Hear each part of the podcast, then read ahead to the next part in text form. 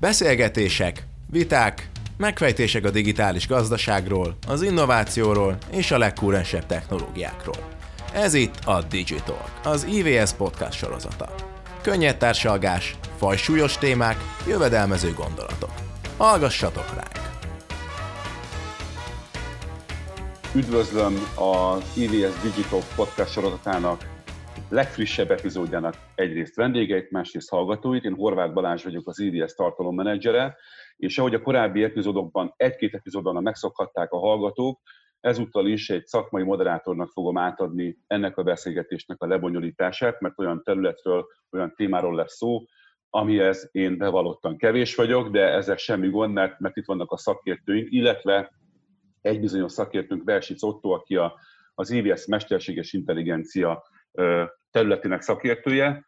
Még annyit röviden, mielőtt átadnám nektek a szót, hogy egy tényleg nagyon izgalmas témáról lesz szó, algoritmusok és a rend, védelem vagy új kockázat. Ezt légy szíves fejtsétek ki, és ott tiéd a szó. Balázs, köszönöm szépen. Először is köszönöm a lehetőséget, hogy moderálhatom ezt a témát, és a témának a, a, a prominens képviselőivel, szakértőivel beszélgethetek. Tehát köszöntöm Keleti Artúrt, aki az Informatikai Biztonság Napja alapítója, kibertitok jövőkutató. Üdvözöllek titeket, sziasztok! Következő szereplőnk, szakértőnk Kis György Máté, az Azura Technologies alapítója, ügyvezetője. Köszönöm szépen a meghívást, én is üdvözlök mindenkit. És végül, de nem utolsó sorban, Kevics Krisztián, a következő prominens szakértőnk, aki a Nemzeti Közszolgálati Egyetem kriminálpszichológiai tanszékén tudományos segédmunkatárs, kriminálpszichológus. Üdv mindenkinek, köszönöm a meghívást én is.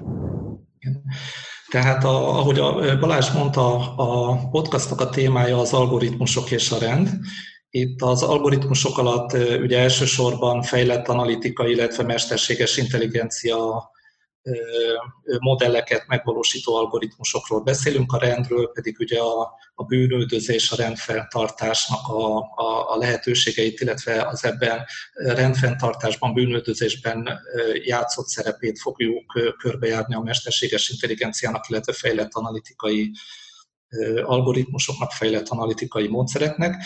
Ugye a, a, ezek a mesterséges intelligencián alapuló fejlett analitikai módszerek és big data elemzések, arcfelismerő rendszerek, de, de más elem, elemző, adatelemző rendszerek már a mindennapjaink része marketingben, egészségügyben, gyártásoptimalizációban használjuk őket, és természetesen egy nagyon fontos terület, hogy a, a bűnmegelőző, bűnöldöző szervek is tudják használni.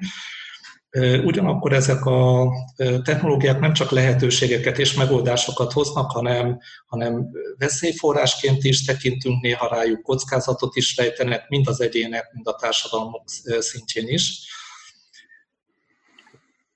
És tehát ezt a két oldalt szeretnénk egy picit megvizsgálni, hogy a bűnüldözésben, a bűnügyben milyen lehetőségeket rejtenek ezek az eszközök, de milyen kockázatokkal kell számolni, vannak-e valós félelmeink, milyen mik ezek a valós félelmek, lehetnek ilyen valós félelmek, és végső soron mit kell tennünk azért, hogy ezek a technológiák a javunkat szolgálják, és ne ellenünk forduljanak, illetve hát végsősorban nem mi legyünk azok, akik magunk ellen fordítsuk ezeket a technológiákat. És ugye itt dobálóztam is már néhányszor azzal, hogy mesterséges intelligencia, meg fejlett analitika, de akkor csak így egy-két mondatban én, én rögzíteném, hogy mit értünk mesterséges intelligencia alatt, meg ehhez kapcsolódóan big data alatt, és mit nem értünk. Hát ugye azt, amit nagyon sokszor tudományos fantasztikus filmekben látunk, meg tudományos fantasztikus regényekben olvasunk, hogy emberi hasonló intelligenciával rendelkező gépek vannak, na ezt nem értjük alatta, mert ezek tényleg a a, a filozófia és a tudományos fantasztikum világába tartoznak. Gyakorlatilag mesterséges intelligencia alatt úgynevezett tanuló algoritmusokat értünk, amelyek abban különböznek a hagyományos számítógépes rendszerektől, hagyományos szoftverrendszerektől, hogy nem explicite beprogramozott programszabályok alapján hajtanak végre feladatokat, hanem mutatunk nekik nagyon sok adatot, és itt a hangsúly a nagyon sok adaton van, nagyon sok adatot, és ebből ők megtanulnak valamilyen szabályszerűséget, valamilyen optimalizációt, valamilyen döntést, valamit előrejelezni.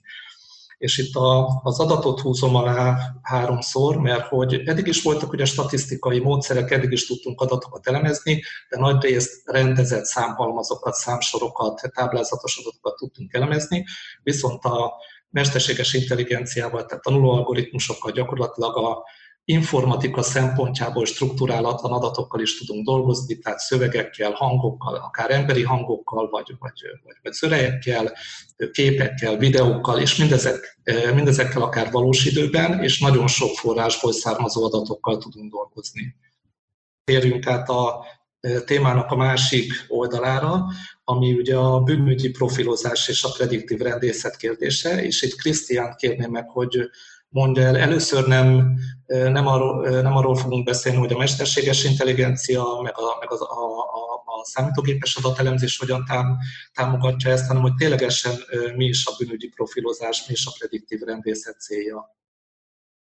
És köszönöm. Akkor hát tulajdonképpen a prediktív rendészet az egy, egyfajta gyűjtőfogalom, és minden olyan tevékenységet magába foglal, amikor különböző matematikai, statisztikai, egyéb prediktív analitikát alkalmaznak annak érdekében, hogy azt segítse a potenciális bűncselekmények vagy bűnelkövetőknek a felderítését.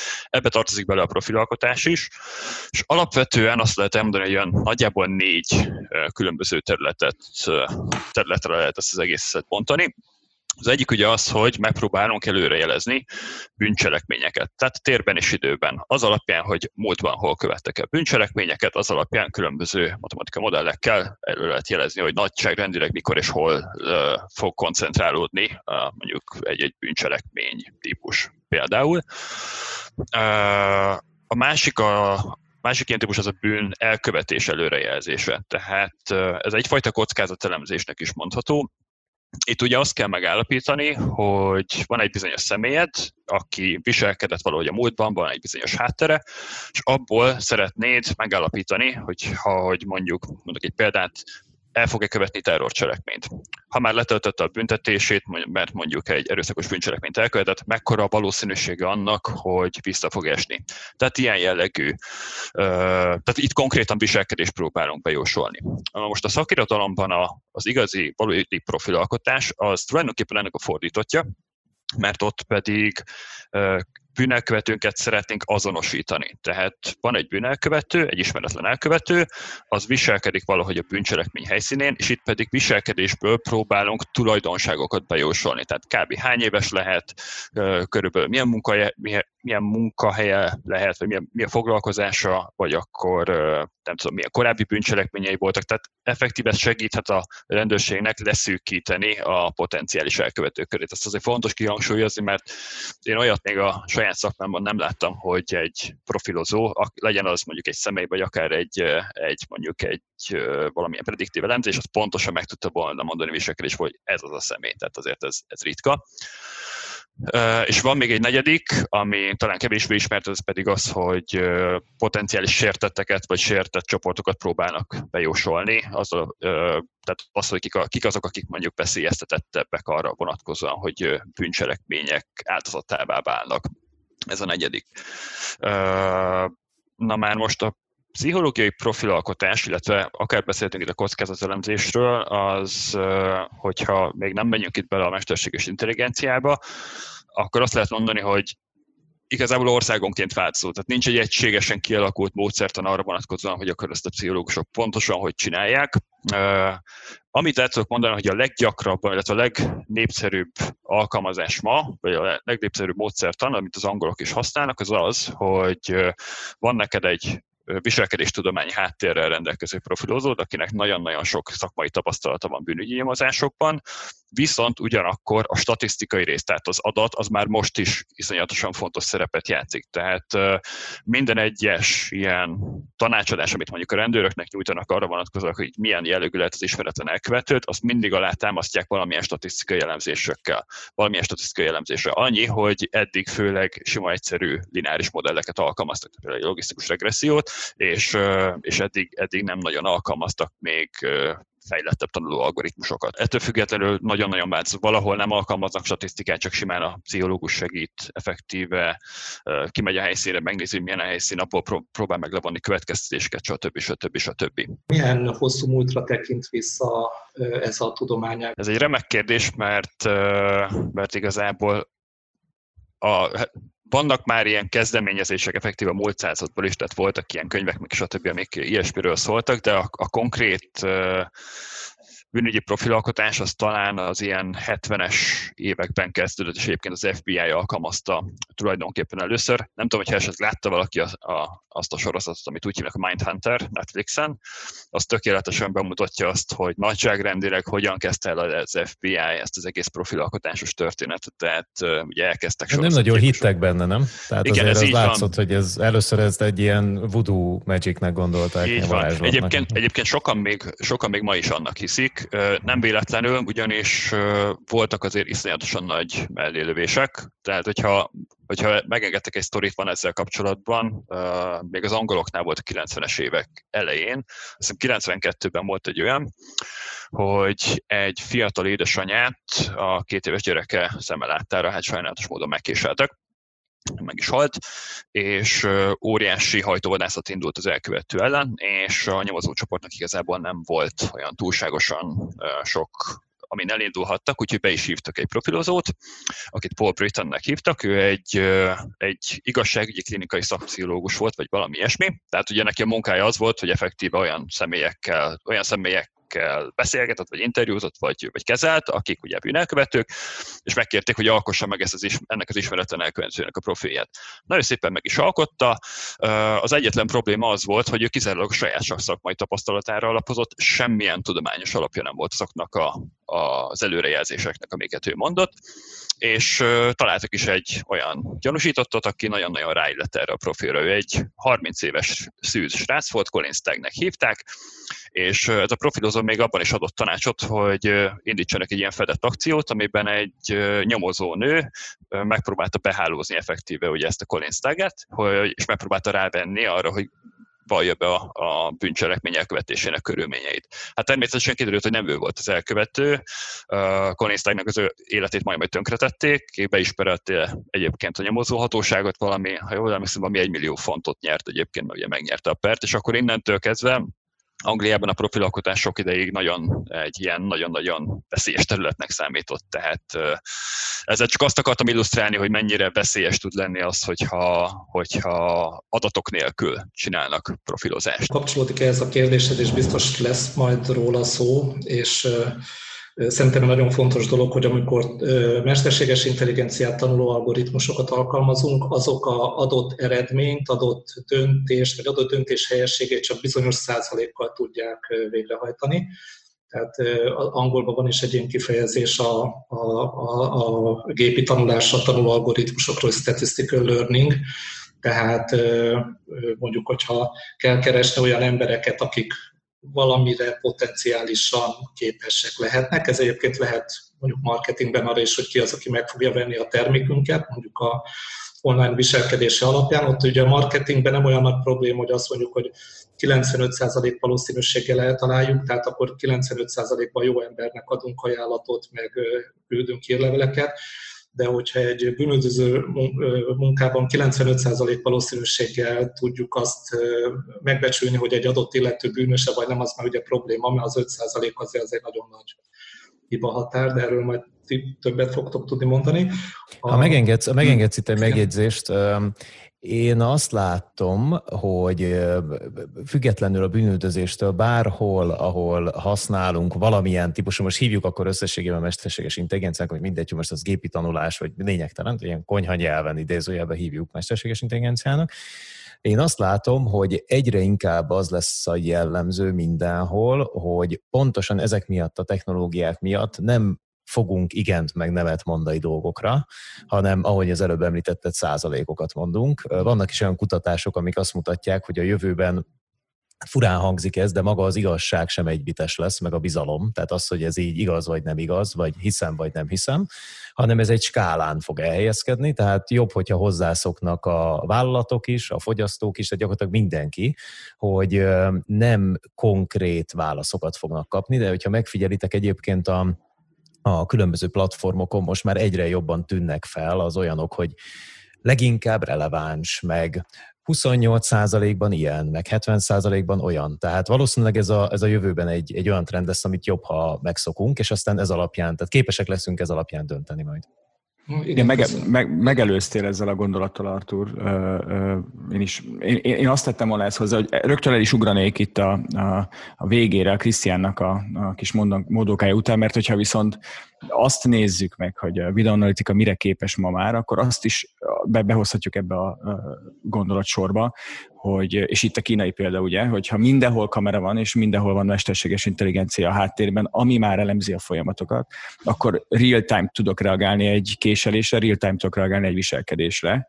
Nagyon előre szaladok, csak azért ugrok ide be, mert ez egy izgalmas gondolat szerintem, hogy ma már alkalmas a technológia arra, hogy, hogy, hogy adott mozgássorból, adott folyamatból leszűrje azt, hogy itt éppen egy, egy, egy, egy verekedés, egy, egy összeesés, elájulás, egy, egy, egy kézben tartott fegyver van jelen élőben azon a kameraképen. És itt ugye jönnek majd a kockázatok, amiket említettél ott, hogy majd ezt bontsuk ki, hogy mik ennek a kockázatai, hogy mi mennyire vagyunk megfigyelve, és mennyire fontos egyáltalán ez a kérdés, hogy, hogy a megfigyelés kérdésköre, ami személyiség jogaink tekintetében, ha az én lányomat megmenti egy neurális háló azért, mert valaki megtámadja az utcán, és real-time tud riasztást küldeni a rendőrségnek, akkor baromira örülni fog, hogy meg vagyok figyelve, és az ő, ő napi tevékenység az utcán meg van figyelve. Tehát ez, erre majd azért gondolom, hogy ki kell talán térnünk, mert a, a, amit mondtál, Krisztián, itt a, a, a viselkedés elemzés kapcsán,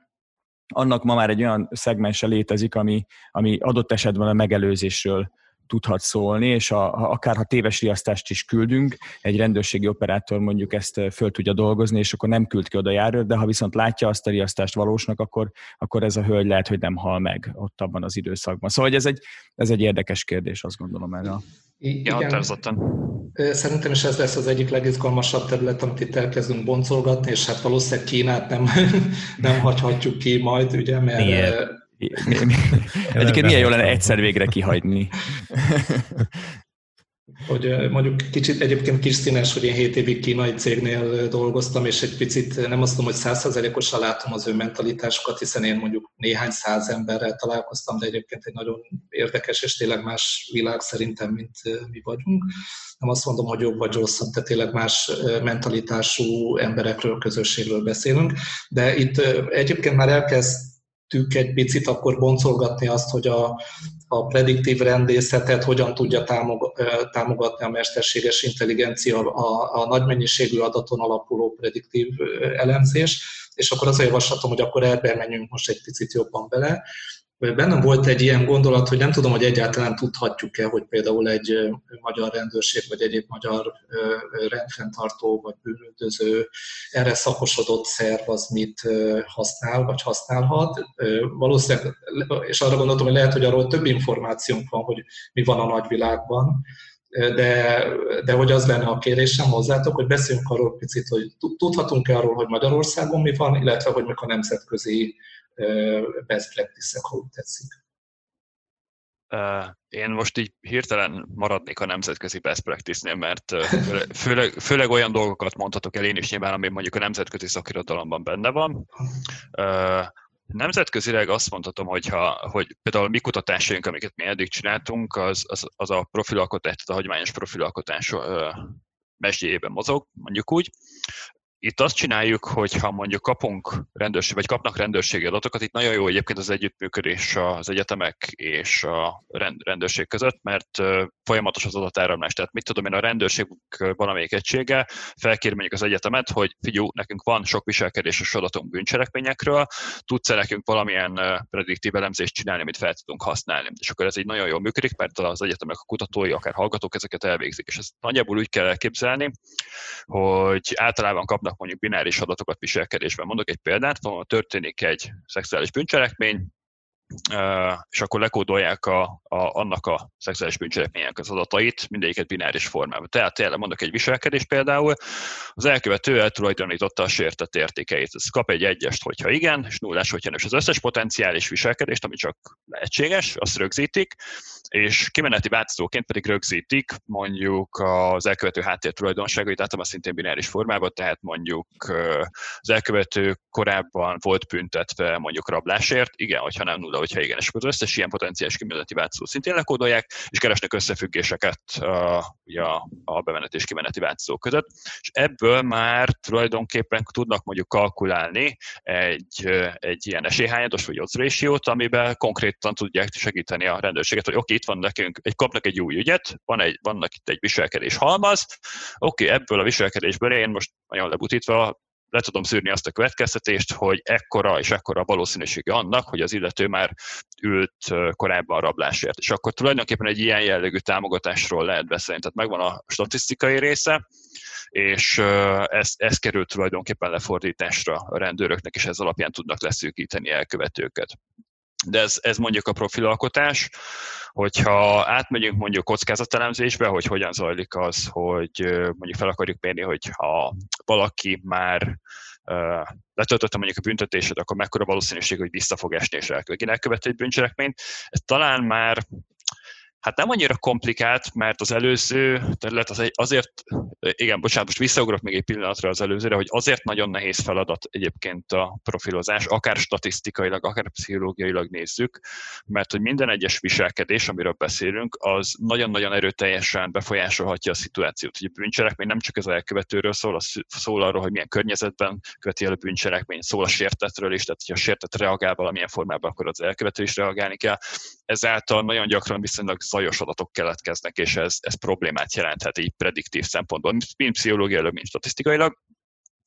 Uh, igen, és a másik, a, a kockázatelemzés talán egy picit más, mert hogy ott meg uh, tulajdonképpen beszélhetünk viszonylag statikus adatokról, tehát mondjuk ilyen dolgok be tudják jelezni azt, hogyha, hogy valaki mondjuk vissza fog esni, hogy mondjuk uh, milyen korábbi bűncselekményei voltak, tehát hogyha mondjuk valaki már korábban elkövetett viszonylag sok erőszakos bűncselekményt, akkor az egy nagyon erős prediktív, nagyon erős bejósló képességű tényező arra, hogy valaki megint el fog követni, és akkor van még egy pár ilyen változó, viszont vannak ugyanakkor dinamikus faktorok is, amelyek viszont folyamatosan változhatnak. Tehát mondok egyet, az, hogy hogyan viszonyul mondjuk az elkövető a saját bűncselekményéhez, vagy hogy a magához a bűnözéshez. Tehát, hogy az elkövetőnek, tehát hogyha mondjuk bekerül mondjuk egy ilyen terápiás programba, hogy akkor az attitűdjét, meg a különböző aspektus, személyiségének különböző aspektusait, hogy megpróbálják fejleszteni. És ezek effektíve dinamikus faktorokká lépnek elő, amelyeket már nem tudsz ugyanúgy elemezni, és nem tudsz ugyanúgy egy, egy sima statikus adatok mellé berakni, és abból bejósolni. Szóval igen, szóval itt azért tud, tudnak lenni problémák is, és nem annyira egyszerű feladat, mint amennyire, amennyire mondjuk tűnik. Köszönöm szépen, és akkor Mátétól, meg Artúrtól is, hát akkor maradjunk ugye a nemzetközi vonalnál, meg valószínűleg mind a kettőtöknek egyébként is a nemzetközi vonalra van rálátásotok, hogy ti mit, mit, mit látok, milyen irányba megy a világ, mi az, ami már létezik. Hát én, én, én azt látom ebben a kérdésben, hogy van a dolognak egy ilyen nagyon furcsa, pont emiatt a kettősség miatt, hogy mit tudhatnak mások rólunk, és arra milyen törvényi vagy egyéb felhatalmazás van, illetve hogy mit, milyen információkba kellene belelátni ahhoz, hogy hatékonyan lehessen ezt a munkát csinálni. Tehát ezt a kettősséget, ezt, ezt látom a világon mindenhol. Ugye Európa ilyen magánszféra mániás, ugye itt vagy ez a kiváló GDPR, amit nekem, mint adatvédelmi szakértő elméletek imádnom kellene, de ez nem mindig jön jól. Tehát látszik az, hogy pont amiről előbb beszéltünk, hogy ha egyébként azzal, hogy valakit profilozunk, elemezzük, hogy hogy néz ki, mit csinál, és hova megy életeket mentünk, akkor hirtelen nem biztos, hogy annyira érdekel engem az adatvédelem. Ugyanakkor viszont, hogyha valaki ezt rossz célokra használja fel, akkor meg hirtelen fontos lesz.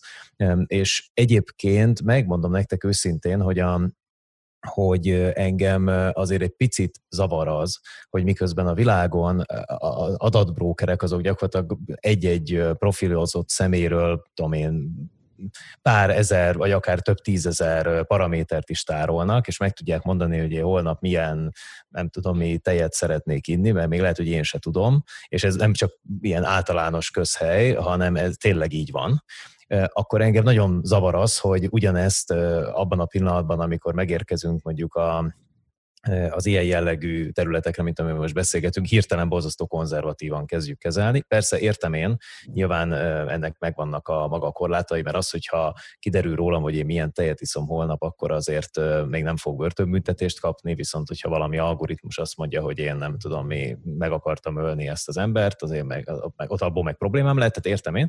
Na de hogyha ha megyünk, csak azért mondtam el ezt, a, ezt az egészet az elején, mert azt látom, hogy ennek komoly korlátai vannak, például az Európai Unióban. Ugye ez a, a, az, hogy célhoz kötötten kell adatot gyűjtenünk, az, hogy mindenről mindenkit tájékoztatni kell, ott ráadásul úgy, hogy ezt meg is értse, és a többi, és a többi. Ez nem mindig segíti szerintem a technológiának ezt a jellegű fejlődését, de e, ezt most mind a két oldalról mondtam, tehát a, a, igen.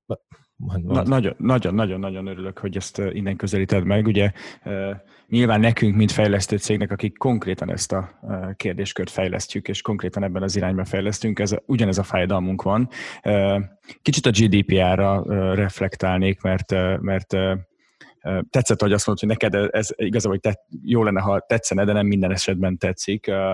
Ez a mérhetetlen korlátozás, ez eredményezi egyébként azt, Kicsit, kicsit menjünk el arra, hogy hogy tanul egy algoritmus. Ugye egy, most, hogyha csak egy képelemzésről beszélünk, akkor neki adatra van szüksége ahhoz, hogy megfelelő outputot, tehát megfelelő eredményt tudjon ebből generálni. Tehát, hogy mondjuk egy arcfelismerő rendszert fejlesztünk, vagy bármilyen más videoanalitikai rendszert fejlesztünk, akkor neki, ennek a, a, a fejlesztésnek nagyon sok adatra van szüksége ahhoz, hogy Otto is mondta, hogy megfelelő minőségben tudjon aztán eredményeket produkálni. Na most, ha az Európai Uniót nézzük, és ezt a korlátozást nézzük, amit a GDPR és a mérhetetlen félelem a személyes vagy privát adatok terén, amit itt képvisel ez a hozzáállás, gyakorlatilag azok a cégek, akik ebben fejlesztenének, és, és, és a fejlesztéseiket aztán megfelelő módon felhasználnák, ezeket a cégeket korlátozzuk ezzel, nagyon-nagyon nagy hátrányt okozunk ezeknek a cégeknek, míg az amerikai cégek, vagy, a, vagy az ázsiai cégek szabadon hozzáférnek a, a, a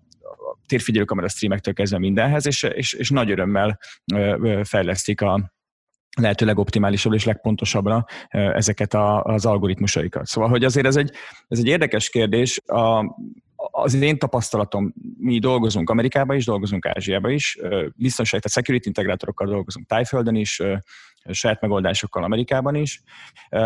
Az én tapasztalatom az, hogy hogy a fejekben rendet kéne tenni, akkor, amikor, amikor letöltünk egy applikációt a telefonunkra, amikor használunk egy, egy képmegosztó alkalmazást, vagy egy kék könyvet, és, és mindent jóvá hagyunk ezeknek az applikációknak, akkor nem zavar minket a személyes adat, és ahogy azt, ahogy azt Artur is jelezte, hogy már tudják, hogy holnap milyen tejet akarok inni, hogy ez, ez nem egy ilyen futurisztikus valami, hanem gyakorlatilag ez a képmegosztó alkalmazás, ez hozzáférhet a mikrofonodhoz, és a mikrofonodon keresztül a te mondataidat gyakorlatilag pont ilyen mesterséges intelligencia támogatásával szövegelemzik, és a szövegelemzésből profilt alkotnak, és aztán ezt reklámozásra használják nyilvánvalóan első körben, első körben. Tehát ott nem zavar minket, de egyébként pedig ki vagyunk kelve abból, hogyha egy pályaudvaron vagy egy, egy utcán térfigyelő kamerákon adott esetben futtathatnának olyan alkalmazásokat, vagy futtatható lenne olyan alkalmazás, ami real-time reagálhatna egy adott esemény sorra, mi nagyon hiszünk ebben, nekünk vannak is ilyen megoldásaink, tehát real-time reagálna az adott eseménysorra, és egy riasztást küldne mondjuk az adott tevékenységirányításhoz, vagy az adott központi rendőrségi területi illetékes vezetőhöz, tudna egy operációt indítani, és tudna kiküldeni oda megfelelő erőt, hogy megakadályozza az esetleges negatív viselkedést, legyen szó verekedésről, legyen, legyen szó, legyen szó, hogy valaki elájul, vagy rosszul lesz, és, és ezt ma már nagyon egyszerű nagyon egyszerű, ez egy erős túlzás, de ma már a technológia alkalmas rá, hogy ezt, ezt felismerje egy utcán, és akkor, akkor életeket lehet ezzel menteni. Tehát, hogy kicsit ez a humanisztikus ö, ö, ö, világ, amit kialakult, vagy hogy mondjam, ez a személyközpontú világ, ez, ez tudja azt eredményezni, hogy, hogy azt gondoljuk, hogy rettentő fontosak vagyunk, ami persze tény és való fontosak vagyunk, de, de ha én nem követek el egyébként negatív dolgokat, nem, nem árulok olyan dolgokat az utcán, amit nem szabad, vagy nem ö, ö, futtatok lányokat, akkor engem például nem zavar, ha megfigyelnek. Tehát, hogy meg, és, és ez a megfigyelés egy nagyon erős ö, kifejezés, mert ez nem úgy néz ki, hogy ö, három rendőr úr így napi szinten ö, ül a kamera mögött, és akkor jegyzetet. Tehát, hogyha algoritmusokkal támogatunk videoanalitikát, és algoritmusokkal támogatunk ö, ö, ilyen folyamatokat, akkor azok akkor jeleznek, amikor történik valami. Tehát nincs itt egy folyamatos megfigyelés, tehát ez egy ilyen kicsit ilyen futurisztikus. Tehát, hogy itt akkor Igen, jelez ebben... az algoritmus, amikor esemény van. És azt még mindig egy ember ítéli meg, hogy az a jelzés, ahogy azt Artur is mondta, tehát hogy százalékosan azt mondja, hogy 95 százalék szerintem, hogy éppen verekedés zajlik, mert a mozgások elemzése azt eredményezte, hogy itt valószínűleg az zajlik. Ezt a döntést nem hagyjuk az algoritmusnak a végén, és nem, nem lövünk le miatt embereket, hanem bedobjuk ezt egy emberi döntésre a végén, aki majd intézkedést eredménye, intézkedést kezd el aktiválni. Tehát, hogy ez nem, ezt, ezt fontos jól látni. E, egyébként, e, amit említettél ugye a megfigyelésről, érdekes, hogy a magyar nyelv az rendkívül gazdag, e, mégis valahogy ezt a szót, ezt nem, ezt nem tudjuk sokféleképpen kifejezni. Tehát ahogy például az angolban mondjuk van surveillance, meg monitor, meg ilyesmi, ugye a magyarban ez a kettő nem válik el egymástól, hogyha nagyon sok időt kellett eltöltenem azzal, hogy próbál magyarázkodni, hogy amikor azt mondtam, hogy valakit megfigyelünk, akkor erre vagy arra gondoltam. De visszatérve arra, amit mondasz, például az USA-ban pont amiatt, meg Ázsiában is, hogy lényegesen nagyobb nagyobb lehetőségek vannak, ezért ott a, ez a piac jobban is fejlődik. Tehát pont ez a megfigyelés piac idézőjelben, csak egy kínai államban mondjuk egy év alatt egy 100 millió dolláros bizniszről egy 1 milliárd dolláros bizniszre növekedett, és nyilván, amiben van pénz, ott van technológiai fejlődés, ott lehet szépen haladni, dolgozni. Egyébként az USA-ban több olyan példa is volt, ugye innen indultunk el, hogy milyen, milyen példák vannak, ahol nagyon sikeresen találnak meg olyan bűnözőket, akiket már évek óta keres a rendőrség, olyan technológiákkal, ami a különböző forrásból összeszedett képekből, és ez alatt hangsúlyoznám, hogy nagyon sok különböző forrásból összeszedett kép, amit említettetek is, hogy ezek az algoritmusok hogyan működnek, azok képesek megtalálni bűnözőket, akit nagyon régóta nem találtak meg. Egyszerűen úgy, nem feltétlen real-time, nem feltétlenül ilyen sci beillő módon, csak úgy, hogy rengeteg információ összegyűlik, itt készült egy kép, van egy térfigyelő kamera kép, van, van még három kép, ami készült mondjuk egy boltban, és pont azért, amit az előbb mondtatok, ezt össze lehet szedni, ez beöntik egy rendszerbe, hadd dolgozzon rajta. Ha eddig úgyse jutottunk előre ezzel a 78 emberrel, akkor most mindegy, hogy egy nap, vagy öt nap, vagy tíz nap múlva köpi ki az eredményt, vagy egy hónap, vagy év múlva, és kiköpi az eredményt. Sőt, nagyon sok kérdés merült fel egyébként az USA-ban, és én elég sok interjút néztem végig olyan emberekkel, akik például azzal foglalkoznak, hogy az internetről gyűjtenek be, ugye ez, a, ez, a, ez egy ilyen általánosan ismert dolog, most már talán mindenki megértette, hogy a digitális lábnyoma az embernek az valahogy megmarad mindig, tehát hogy ami az internetre egyszer fölkerül, azonnal nem kerül le. Érdekes volt, egyébként lekerül, csak valahol megmarad. És például ez, a, ez az alkalmazás, ez azzal foglalkozik, foglalkozik, hogy ezt, a, ezt az árnyékot rögzíti, amennyire csak tudja, amilyen mélyen csak tudja, és jelenleg annak, aki ezt kitalálta egy ilyen 20 pár éves fiatalember, az a védekezése, hogy ő ezt igazából a rendvédelmi szerveknek bocsátja csak rendelkezésre, tehát, ő, tehát ez az adatbázis az nem lehet hozzáférni, de igazából, ha valakit meg akarsz találni, Például, ugye én nem, nem vagyok rendőr, de hallom az ilyen jellegű történeteket, meg beszélgetek kollégákkal erről, nagyon komoly probléma lehet az is, hogy arcunk van, de nevünk nincs. Tehát, hogy mondjuk tudjuk azt, hogy az illető hogy néz ki, mert van róla egy kép, valahol láttuk, de jó lenne ezt összekötni akár több különböző perszónával is, akik az idő során változtak, hiszen az illető meghamisított okiratokat változtatta a nevét, pláne egy olyan országban, mint az USA, ami egy fél kontinens, ott azért az, hogy az egyik államban mi történik, pláne, hogy itt olyan törvények vannak, ott meg olyan törvények vannak, de a másikban tökéletesen tud tovább élni, vagy bűnözni valaki, és ezeket is észre tudja venni egy ilyen rendszer, de nagyon, nagyon komoly adatvédelmi aggályok merülnek fel a használatával kapcsolatban, például Európában. Úgyhogy, és ha tovább szűkítjük, még ugye mondtuk, hogy Magyarországon nem fog beszélni, de itt még, még egy picit nehezebb pont, pont ezért a helyzet. Igen, a, a, e, e, nekem csak egy közvetőleges kérdésem van, hogy ahogy így olvasgattam a híreket a elmúlt hetekben, hónapokban, két ilyen cég neve vetődött fel Egyesült Államokból, az egyik a Palantir, a másik a Clearview.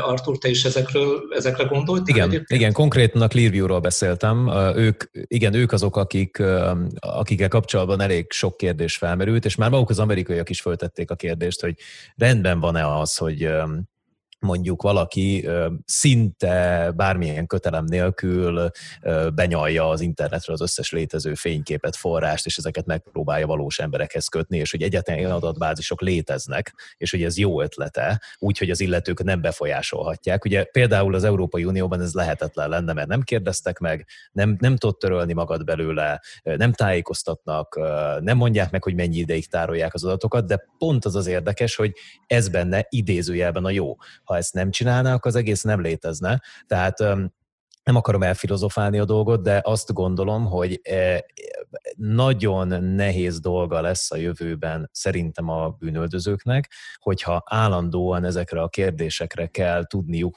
válaszolni, meg magyarázkodni. Így van nem és, és a, jog, a, jog, a jog fogásában maradni. Tehát, hogy ez, ez, ez de muszáj abban maradni, de, muszáj abban maradni, hiszen abszolút, nem véletlenül nyilván, csináltuk őket. Persze, tehát ennek persze. Tehát ezt, ezt adom, és ezt, ezt, ezzel egyet is értek, ezzel egyet is értek, de amikor erről beszélgetünk, akkor, akkor, akkor azért mellé kell rakni, hogy megint csak, és nem akarok nagyon ilyen egyszerűen megközelíteni egy ilyen témát, de, de nagyon régóta van Clearview, csak, fél, csak kék könyvnek hívják, ugye, most nem tudom, hogy arckönyv, ugye ez a, a magyar, lehet reklámozni. Tehát, ja, hogy... most már értem a képet. Igen, ideig, igen, ideig igen, ezen gondolkodtam. Igen, igen, kék nem, mert, van igen, valami igen, igen, törvény? Nincs, nem, nincs. Zöld könyv. Egyébként van, zöld könyvről tudsz. Ar, tehát, hogy, tehát, hogy, tehát, hogy, tehát, hogy van egy olyan nagy régóta használt és önmagunk által töltött adatbázis, ami, amit azért nem, tehát hogy ahol még fel is címkézzük. Valahogy, a... Hát mindent, gyakorlatilag mindent felcímkézünk, és igen. szerintem nem kellene azért abba a hibába esni, hogy a, nem gondoljuk azt,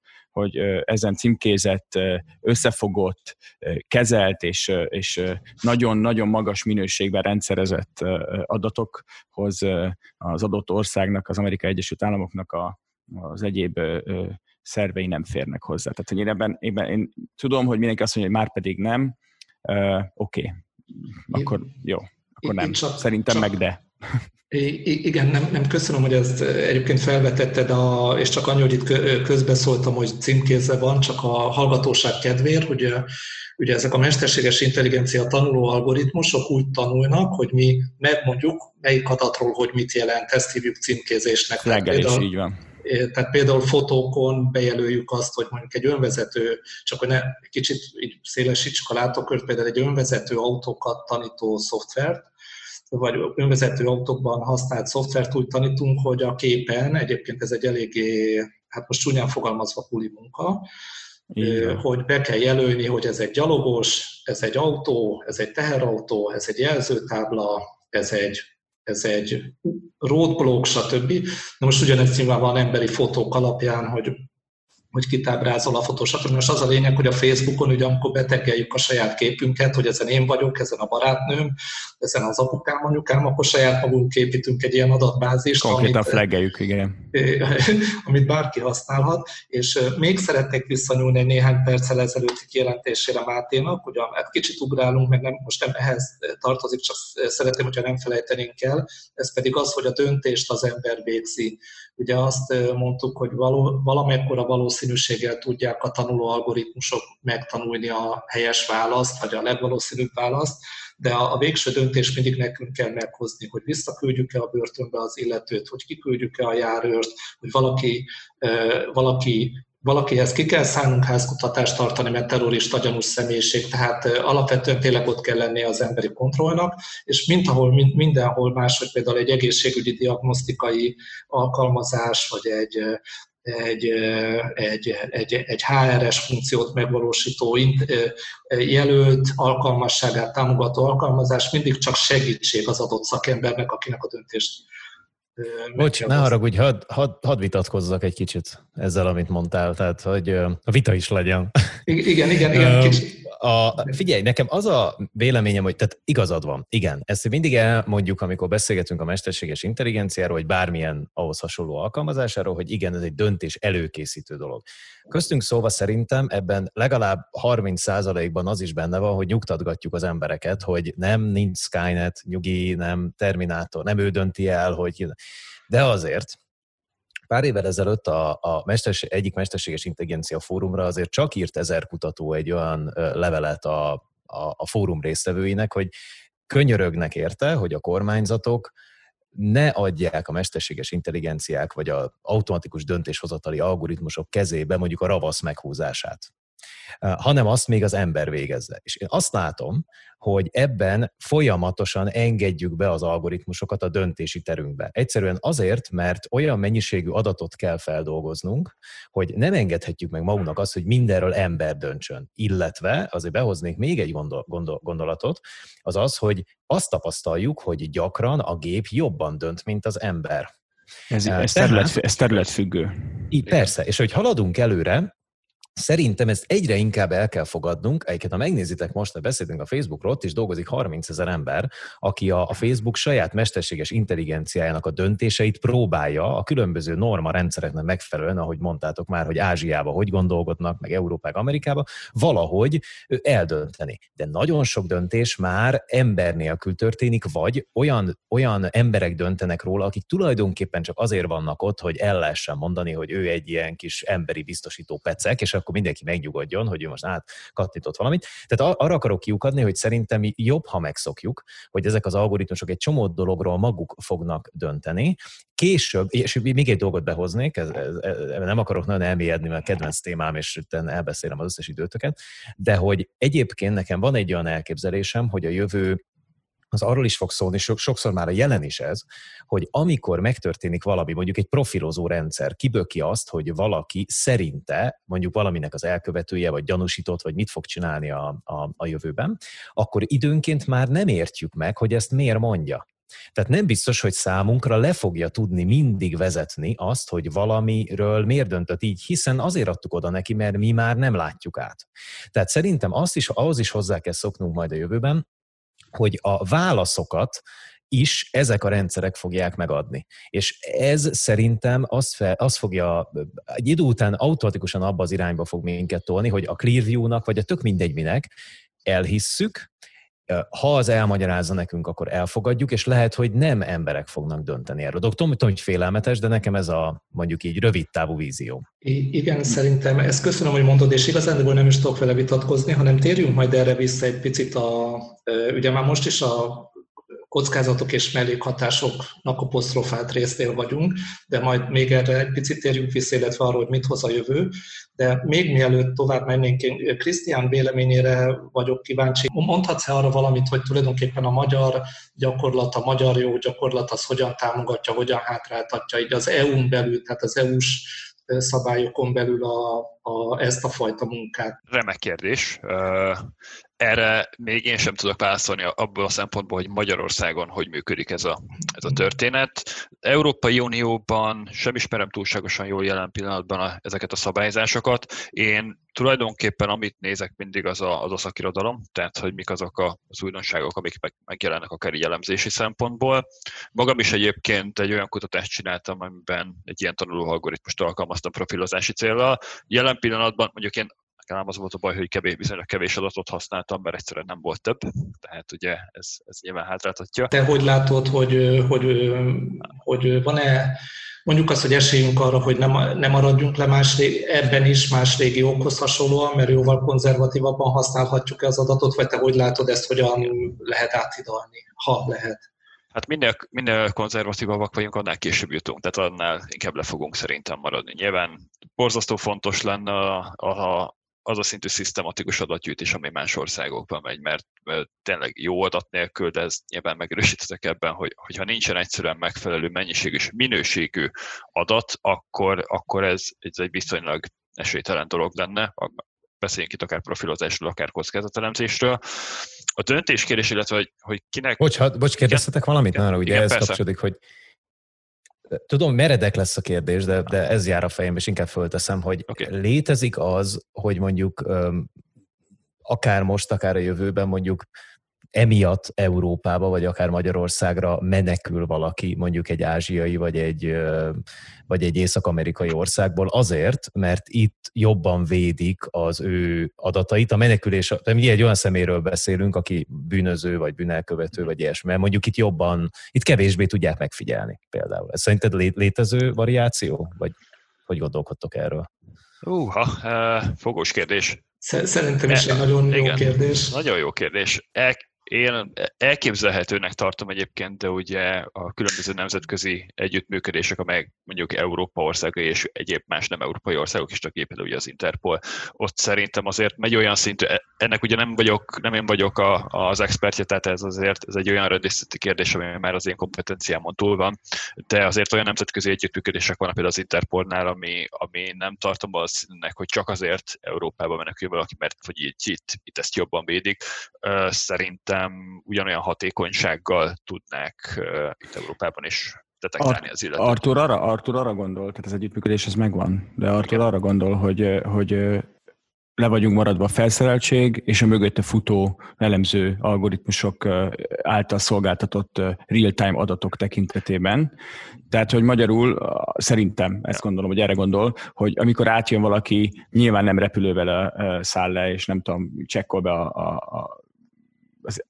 az, Interpol által is használt útlevéladatokkal együtt, hanem, hanem valahogy úgy dönt, hogy bejut. Értem, akkor itt viszont a, a, a jelenlegi korlátozások és kevesebb, kevésbé nyitott használhatóság miatt gyakorlatilag egy nagyobb biztonsági faktor neki, mint mondjuk bűnelkövetőnek. Itt mozognia, mint Amerikában, ahol az imént említett példa alapján évekkel később is megtalálnak már a profilozás automatizálása, illetve a videoanalitika real-time processzálása miatt olyan embereket, akiket évek óta keresnek. Tehát itt, itt, itt egyébként szerintem a válasz, és én nem vagyok se rendőr, se pszichológus, de egy, egy, egy, egy érdekes igen talán. Tehát, hogy... Igen, szerint én is hasonló vélemények vagyok. Nem teljes, tehát nem, nem mondanám azt, hogy ez egy nem realisztikus kérdés, szerintem ez egy akár még egy realisztikus kérdés is lehet majd a jövőben, és nekem is egy ilyen, egy, egy igen lenne a válaszom, szerintem ez potenciálisan reális lehet. Köszönöm szépen, és akkor tovább tartanám nálad a szót, hogy, vagy, vagy, vagy szeretném, hogyha tovább te beszélnél arról, hogy te hogy látod a, a, mi a jövő tendenciája, vagy neked, mint kriminálpszichológusnak mi lenne az igénye, hogy mi legyen a, a jövőben, milyen irányba menjen? Egyrészt, amit én látok, az az, hogy most még viszonylag kevés adatból dolgoznak tehát, hogyha vannak is olyan jellegű algoritmusok, amelyek tényleg viselkedés adatokból elkövetői tulajdonságot próbálnak megjósolni, viszonylag kevés adatból dolgoznak. Nem, túl, nem sok gépi tanulás alapú modellt láttam egyébként kifejezetten profilozásos célra használva, és akkor is ilyen 40-50 változóval, tehát még viszonylag kevés. Ami szerintem fontos lenne, hogy aki viszont akik viszont bele, hogyha valaki belevág viszont egy ilyen rendszernek a kiépítésébe, akkor szerintem érdemes lehet egy olyan együttműködésnek, hogy például mondjuk akár a data scientistek, akár a machine learning engineerek, azok együttműködjenek azokkal az expertekkel, akik viszont magában ebben a területben ilyen domain expertet, az adott terület expertje, domain expertekkel, annak érdekében, hogy meg lehessen össze lehessen állítani azokat a legjobb prediktorokat, amelyek aztán tényleg jól fognak működni. A másik, illetve, és ebben egy picit talán pessimistább vagyok, az pedig az adatgyűjtésnek a rendezettsége. Tehát, hogyha nagyon sokszor előfordulhat potenciálisan az is, hogy valaki rosszul viszi be az adatot valamilyen formában, vagy hiányosak az adatok. Ez azért nagyon erőteljesen meg tudja lőni szerintem ezeket a rendszereket, és, és tényleg én azt mondom, hogy még így is egyébként nehéz probléma. Tehát amit látok így az eredményeken, akár, akár a saját eredményeimben, akár más nem géptanulás alapú, de mondjuk lineáris bejóslóknak az eredményein, azért még itt van hova fejleszteni, és nekem az egyik de ez most tényleg csak saját szakmai vélemény, hogy ez miért nem működik még annyira. Ha belegondolunk, akkor a bűncselekmény ez egy folyamat, ez egy, ez egy dinamikus folyamat. Tehát ugye az elkövető folyamatosan cselekszik valamit, reagál, cselekszik valamit, reagál. És jelen pillanatban ezek az új adatok, hogyha kutatásokat nézem, akkor még úgy vannak kezelve, hogy statikusan vannak. Tehát nulla vagy egy megtörtént, vagy nem történt meg. És talán itt lép egy picit ez a real-time analitika is, hogy mi lenne, hogyha ezeket a viselkedéses adatokat is sokkal inkább lehetne akár egyfajta idősorként is kezelni, és az lehet, hogy egy fokkal könnyebbé tenni a dolgot, viszont azt pedig nagyon-nagyon nehéz. Legalábbis én azt még nem látom, hogy ezt hogy lehetne kivitelezni egy ilyen jellegű adatgyűjtés, mert nem fogjuk tudni megvonni percről pontosan egy bűncselekménynél, hogy miután mi következett és ebből a szempontból pedig ez nehéz. Ha csak nem, már eljutunk a megfigyelés olyan szintjére, hogy akár mondjuk egy térfigyelőkamera folyamatosan veszi a bűncselekményt, és, és utána át lehetne fordítani ezt, ezeket ilyen jellegű adatokba. Úgyhogy, ha, me, ha megengeditek, itt én hozzátennék egy gondolatot ehhez. A, a, ugye az én szakmában, a kiberbiztonságban már nagyon régóta használunk úgynevezett ilyen threat intel, vagy ilyen sérülékenység, előrejelző, hát nagyon hírszerzési információt elég bénán, bénán tudjuk lefordítani ezeket a dolgokat.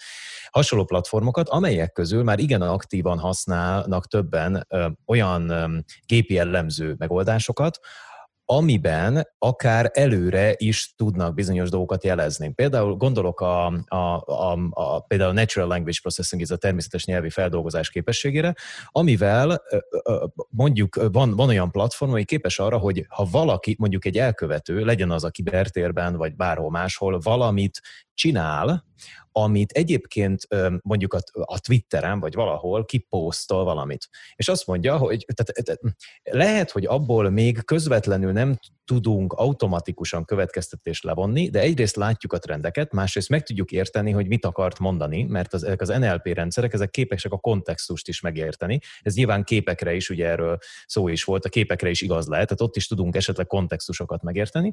És például itt lehet olyat csinálni, hogy egészen olyan, mint kb. amivel kezdett Krisztián, amikor elmondtad, hogy, hogy, hogy, hogy már esetleg megjósoljuk, hogy ki milyen dolgot fog elkövetni jövőben, azonnal eszembe jutott nyilván a külön vélemény.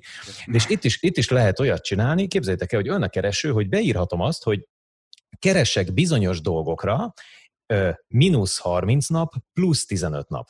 Tehát beírhatom, hogy a jövőben fog-e ilyen történni. Nagyon érdekes. És ugye ez a rendszer ilyenkor azt csinálja, hogy, hogy, hogy a, a kielemzett kontextus alapján megértett tartalmat, azt ugye, ahogy mondtátok, címkézi, és ezek után képes nekünk vagy jóslatokat adni, vagy, vagy, vagy valamilyen módon kereshetővé teszi azt, ami még nem következett be, csak lehetséges, hogy be fog következni. És én ebben óriási lehetőségeket látok e, ezen a, ezen a területen igen, abszolút, ez, ez mindenképpen egy ígéretesnek területnek tűnik. Igen, ígéretes, persze kicsit félelmetes is. Máté, neked milyen jóslataid vannak? Hú, hát nem szeretek jósolni. Hát inkább a pedig, a igen, inkább, azt, inkább, inkább azt, azt tudom ehhez hozzáfűzni. Nagyon, nagyon jó a téma, most, most kezdünk egy olyan témába kerülni, szerintem, ami, ami, ami, ami igazán mozgatja szerintem akár majd a hallgatókat is. Szóval, hogyha az van, hogy ez az egész, amiről beszélgetünk, ez nagyon megköveteli azt, hogy, hogy gyakorlatban az infrastruktúra, a, a, a, a vásárló a végén ilyen szempontból mondjuk egy állam, egy önkormányzat, egy város, és az, és az azzal együttműködő cégek, akik ezt az egészet gyakorlatilag kiépítik, hogy aztán legyen adatunk földolgozni. És most elugrok egy kicsit a Twittertől, de, de amit, amit Artur mondott, az, az, az ahhoz egy filozófiai gondolatot tudnék hozzátenni, hogy mi magunk is algoritmusok vagyunk. Tehát, hogy ugye, hogyha már, a, ha már arról beszélünk, hogy algoritmusok és a rend, hogy onnan Ezt azért egy én... templomban nehezen tudnád Igen, tudom, tudom, tudom, ezt, tudom, ezt tudom. Akkor mondjuk úgy, hogy az élettan szempontjából mi magunk is algoritmusok vagyunk. Okay. Egyetértek, hogy nem, nem is szoktam ott erről egyébként nagyon vitatkozni de legyen, legyen az, hogy feltételezzük, hogy mi magunk is algoritmusok vagyunk, és a évmilliós evolúciós nyomás alapján döntenek a mi algoritmusaink valamiről. Ha így nézzük, akkor, akkor, akkor, akkor az, az egy nagyon reális jövőkép, hogy megengedjük majd idővel, hogy helyettünk döntsenek ezek az algoritmusok, hiszen jobban tudnak majd dönteni, mint mi tudunk. De visszakanyarod az előző kérdésedre ott, hogy mi, mi az én vízióm, inkább azt mondanám, hogy mi a tapasztalatom. A tapasztalatom az, hogy sokszor hihetetlenül nagy feladat ennél sokkal egyszerűbb kérdéseket gyakorlati szereplőkkel megvalósítani, elmagyarázni azoknak a cégeknek, akik, akik ezt infrastruktúrális szinten építik mondjuk egy városnak, hogy mire van már módszer, mire van már lehetőség, azt megoldani, hogy én, én eljussak odaig, hogy grafikai kártyát kérjek egy, egy, egy, egy gépbe, ami, amin mi futtatjuk a, a, a, a hálóinkat, az, az önmagában egy challenge. Hát miért, miért, miért nem elég a sima CPU? És akkor el kell kezdeni magyarázni, hogy a számítási kapacitásokban milyen eltérések vannak, és itt megakadunk. Lehet, hogy csak, lehet, hogy csak azt kellene mondani nekik, hogy izélni akartok, FPS, valami FPS játékot akartok. Igen, játszani, igen. Nem, most, hamarabb megértik. Tehát, tehát Mindennel próbálkoztam már egyébként, ha, ha, ha, ha, ha ez érdekel. Tehát, hogy valójában én azt látom, hogy az irány biztosan ez, Érdekes életbeli példát akartam behozni, pont erre vonatkozóan, hogy predikciók és egyáltalán. Gurultam le két nappal ezelőtt a Szépvölgyi útról mentem dolgozni, és balra füstölt a bokor, konkrétan füstölt a bokor. És ugye olyan algoritmus már működik a, a világon, hogyha füst, tűz látszik a kamerán, akkor egy algoritmus ezt felismeri, mert megvan neki tanítva, hogy az mi, és utána a riasztást küld. És ahogy füstölt a bokor, én is jó magam az autóból oda kaptam a fejemet, hogy basszus, kigyulladt itt egy bokor, majd mögötte, tíz méterek később megláttam, hogy egy ilyen egy ilyen barbecue kocsi odaállt, és éppen sütött az irodának valami. De most ezt az algoritmus viszont nem tudnám megmondani, tehát ez fontos, azért ez egy fontos kérdés, hogy a mai szempontok szerint van egy algoritmusom, ami tűzjelzésre alkalmas, de azt az összetettségét nem tudom képíteni, egyszerűen a fizikai, egyszerűen az a korlát, hogy, hogy nem így működik ma még a nézőpontja ennek az egésznek, hogy utána 5 méterre megnézze, hogy fölírat ott van a kis autó, hogy barbecue, tehát nem a bokorfüsttől, hanem az autóból jön a, a, az a füst, amit éppen sütik a húst, és nem kell riasztást küldenem. És ez egy azért érdekes élő példa, mert, mert mert, és erre mondtam, hogy területi, nagyon-nagyon területfüggő, hogy mit, hogyan ö, ö, lehet elemezni, és hogy mennyire adja meg a környezet azt. Tehát amikor a Twitteres elemzésről beszélgetünk, és a, és a és a, a, a nyelvi elemzésre, hogy már kontextusba tudja tenni egy algoritmus ezt, és vetíteni tud előre jövőképeket, akkor utalok én arra, hogy mi magunk is algoritmusok vagyunk, algoritmusok összetettsége vagyunk, és nyilván tud ebből prediktálni, hiszen, hiszen az embereknek, és ezt egy pszichológus még jobban tudja, azért séma rendszerei vannak, és az alapján be lehet állítani egy jövőbeli viselkedést, azért ez ténykérdés. Ugyanakkor viszont, és ez itt, itt működik, ugyanakkor, hogyha azt mondom, hogy megelőző tevékenység real-time elemzés, akkor, akkor, akkor egyáltalán nem tartunk ott, de, de, de nagyon távol vagyunk attól, hogy, hogy a füst mellett hirtelen egy algoritmus azt is felismeri, hogy barbecue kocsi, és nem kell riasztanom. Tehát, hogy itt, itt marha, marha érdekes a, a felhasználási területek közötti különbség, és ennek az egyik oka az, hogy a marketing és a, és a, és a reklámozás, ahogy azt Otto te is mondtad, és az, hogy abból való bevételeket szaporítsak, az az interneten, a big data elemzésben sokkal inkább előrébb járó fejlesztésekben áll éppen, tehát sokkal, sokkal komolyabb erőforrások fordítottak arra, hogy, hogy az én személyiségemet, az internetes profilomat megalkossák, és automata rendszerek ezt, ezt segítség, mint mondjuk mint mondjuk azt, hogy eljussak odáig, hogy a, a, a várossal együttműködő biztonsági cég megértse azt, hogy, hogy már pedig az arcfelismerő rendszer az azért jó, mert nem kell tudnom, hogy az az arc az Kovács Béla, de azt viszont, hogyha Kovács Béla verekszik, akkor legalább van egy arcom hozzá, amit majd a rendőrség megválaszol, hogy az ott Kovács Béla, vagy Lakatos Péter, vagy akár kicsoda. Tehát, hogy ez marha érdekes távolságok vannak ugyanazon területen belül, és ugyanazon technológián belül csak azért, mert mások használják ezt. Én személy szerint nagyon szívesen beszélnek erről sokkal többet, de lassan a, a műsoridő vége felé közeledünk. Nekem úgy tűnt, hogyha, hogyha így magamban összegzem azt, amiről, amit mondtatok, vagy ahogy mondtatok, hogy, hogy mi azért egyetértünk abban, hogy nagyon fontos, hogy tudjunk big data elemzést, fejlett analitikát, mesterséges intelligenciát alkalmazni a bűnöldözésben és a bűn megelőzésben, és úgy gondoljuk, hogy ez inkább hasznunkra válik.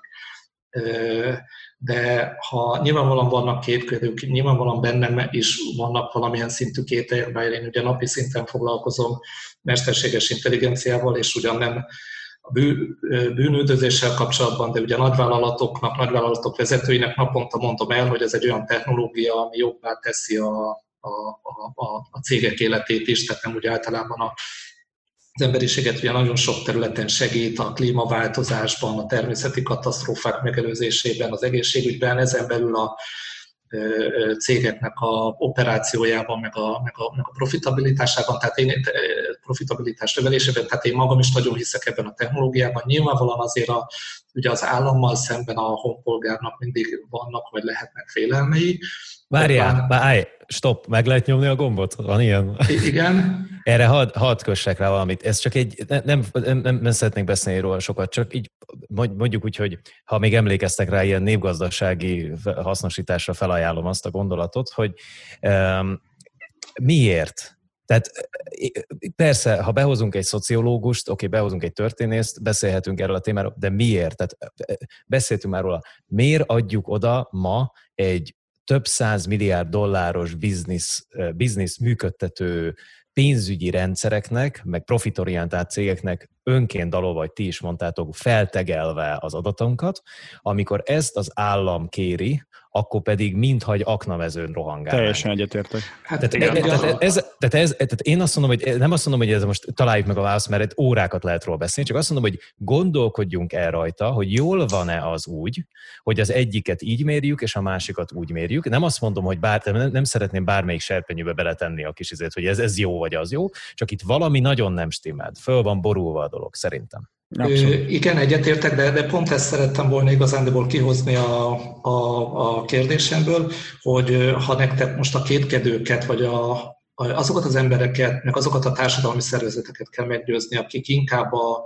a kétkedés oldalán állnak, tehát akik kevésbé bíznak és inkább kétkednek, vagy százszerzelékosan kétkednek ennek a technológiának, meg ezeknek a módszereknek a, az alkalmazhatóságában, illetve a, az alkalmazás etikusságában, ti mit mondanátok nekik, hogyan lehetne őket biztosítani arról, hogy, hogy biztonságban érezzék magukat. Ez például egyébként szerintem egy jó ötlet, hogy elmondani, hogy hát nézd már oda a, most nem tudom szabad egy cégneveket mondani, hogy, hogy Már mondtunk. Na, igen, mindegy, tehát hogy, a, hogy, a, hogy, hogy, hogy naponta háromszor feltöltött, hogy, hogy a gyereket mikor indult az iskola. Én láttam ilyet, gyerek elindult az iskolába, gyerek milyen színű pulóverbe van, stb. Ha itt már elnézést, ugye itt most pont nem túl vidám téma, de szó volt ö, ö, ilyen bűnnelkövetőkről, hogyha valaki egy gyereket ki akar magának PC-zni, akkor gyakorlatilag valós időben a, a, a, a szülő által feltöltött Facebook információból láthatja, hogy akkor gyerek hol van, milyen iskola, de, stb. De ugyanezt láthatja az algoritmus is, ami a gyereket védi. Tehát pontosan, Igen, úgy, pontosan ugyanúgy meg, tehát az, hogy tudod, hogy hol van a gyereked, az még jó is lehet, nem hát, csak rossz. Tehát, nem, nem is kicsit, tehát hogy pontosan ez, tehát ez, ez lehet egy... Szabadba vágni, igen.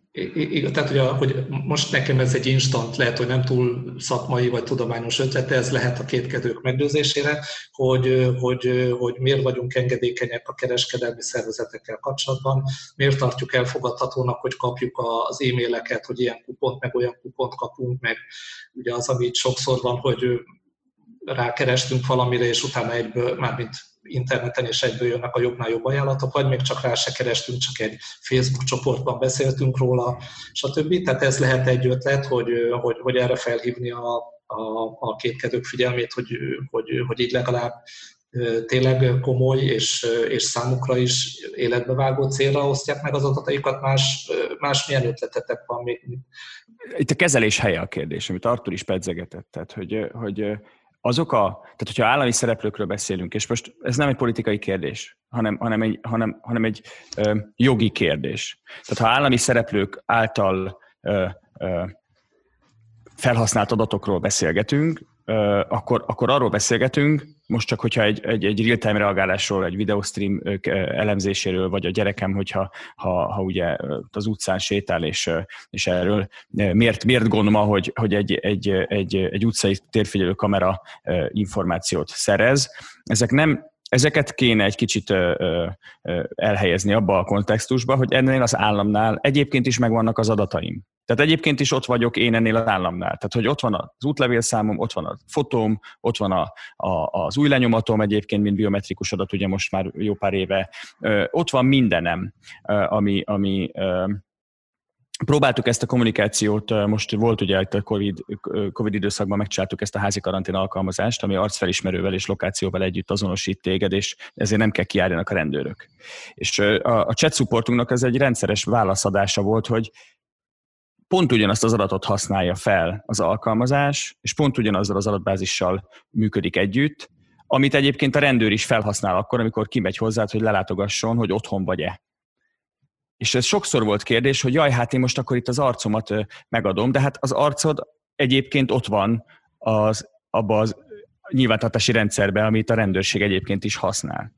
És uh, itt, itt azért az Artur uh, felvetése, a Demiért felvetése az, az egy nagyon erős Demiért. Tehát, hogy abban aggódunk, amikor, amikor, amikor uh, ez egy biztonságos, zárt, védett és sokkal jobban kidolgozott környezetben használva van, attól pedig egyáltalán nem tartunk, hogyha mindenkinek elfogadjuk a terms and conditions és gyakorlatilag a világban mindenhova szétküldjük magunkról az információkat. Nem egy amerikai példám van arra, hogy lefénymásolt bankkártyát, tehát hogy konkrétan lefénymásolt bankkártyát kapok, hogy akkor majd úgy lesz az elszámolás, és nem tudom hova tenni ezt a kérdést. Tehát hogy lehet lefénymásolni egy bankkártyát minden adattal együtt. Ez náluk annyira rendszeres, mint beolvasni a telefonba a bankkártya adatokat és minden egyebet. Tehát, hogy igen, el vagyunk kicsit tájolva szerintem a tekintetben, hogy, hogy és ez, ez valahogy, valahogy ez egy kulturális kérdés is, mert az állam szerepe ma már nem válik el a politikától és a politikai nézőpontoktól feltétlenül, és ez egy hiba szerintem. Tehát van a, kéne, kéne kezelni az államot, mint, mint, egy, mint egy irányító és rendszerező és, és ö, kezelő szerepet, és, és kellene kezelni külön a, a, a politikai nézőpontokat ettől. Amíg ez nem válik ketté, addig, addig tudunk ilyenekben ö, szerintem hibásan gondolkodni. Köszönöm, Krisztián, igen. Igen, én erre csatlakoznék még rá csak egy pillanatra. A miért kérdés a számomra is érdekes, mert ugye ez egy elképesztően paradox dolog, hogy ugye magán nagyvállalatoknak gyakorlatilag simán kiadunk minden adatot, és még az állammal szemben bizalmatlanok vagyunk. Szerintem ez talán egy olyan, arról is szól egy picikét, de ez most csak brainstorming, tehát ebben mögött semmi kutatás nincsen, csak én gondolkodok, hogy mi van akkor, hogyha ugye az á, azok a cégek, akiknek kiadjuk az adatokat, ők effektíve adnak valami olyan szolgáltatást, amit mi szeretnénk igénybe venni. Ezzel szemben, hogy az állam csak azt garantálja, oké, okay, neked ez a biztonságod miatt kell, illetve a, hát nekem a ez tök jó deal, bocs. De te, nekem ez teljesen Igen. van. Nekem is tök jó deal, csak hogy másoknak meg nem, nem feltétlenül, nekünk, nekünk elképzelhető, hát. de másoknak meg nem. Most gondoljuk bele, hogy igazából a TikToknak a példáját tudom felhívni. Ugye az, most van, erről ti sokkal többet tudtok, mint én, de ugye vannak az akacsóérek, hogy igazából a, a kínai kormány az, aki effektíve így nagyon-nagyon szépen gyűjti TikTokról az adatokat, és ugye effektíve ez is arról van szó, itt is az állam van mögötte, de effektíve ad valami olyan szolgáltatást, amiből gyakorlatilag be tudja gyűjteni az adatokat. Tehát hát valami igen, olyan mondjuk, ha, ha, csak a TikTokkal lenne a baj, de Huawei nem menjünk most el. De, de, de, de, nem, de azért, igen, de azért az nem mindegy, hogy közben mit mondasz. Tehát, hogy ez is milyen, szó, milyen szolgáltatást nyújtasz, tehát ilyen szempontból az állam szerintem egy fair deal mond. Tehát ő azt mondja, amit gyűjt, azt mondja, amit csinál, Abszolút. és szerintem ezzel teljes, teljes teljesen rendben van minden. Az egy másik kérdés, hogyha azt az érvet hoznátok fel, hogy és tud-e vigyázni az adatra egy állam, na ott viszont már azért elkezdem vakargatni a fejem, mert azért az már nem annyira triviális, viszont ez meg csak fejlettség kérdése, meg ma, ha visszakérdeznétek így pont ma, hogy, hogy, hogy és egyébként a, a, ezek a cégek tudnak vigyázni az adatainkra, akkor mondjuk említeném a Twittert, ugye tegnapról, vagy máról. Tehát, hogy, hogy úgy, tűnik, hogy, úgy tűnik, hogy akkor lehet hogy, lehet, hogy ők se annyira tudnak vigyázni rá, csak ebben a hídben élünk, tehát szerintem ez inkább egy technológiai kérdés, és ez előbb-utóbb meg lehet oldani. Én azt gondolom, hogy egy utolsó gondot részemről, hogy szerintem az államnak, a, a, a, a, a piaci szervezeteknek ugyanazokkal a funkciókkal, ugyanazokkal a dolgokkal kell és gyűjtenek jelenleg is adatot, adnak is vissza valamit. Szerintem itt ez egy, ez egy gondolkodásbeli változás, az adattestnek az, hogy rólunk adatokat gyűjtenek, az, hogy mi hogyan gondolkodunk erről, szerintem e, ebben, ebben kell például ilyen beszélgetésekkel változásokat elérni, és akkor az emberek egy kicsit máshogy fognak gondolkodni arról, hogy amit mondtatok is, hogy, hogy hogy adom oda az adatom valakinek. Igen, ez már amúgy is megvan neked, akkor használd arra, hogy megtaláld a táskámat, a gyerekemet, a nem tudom micsodát.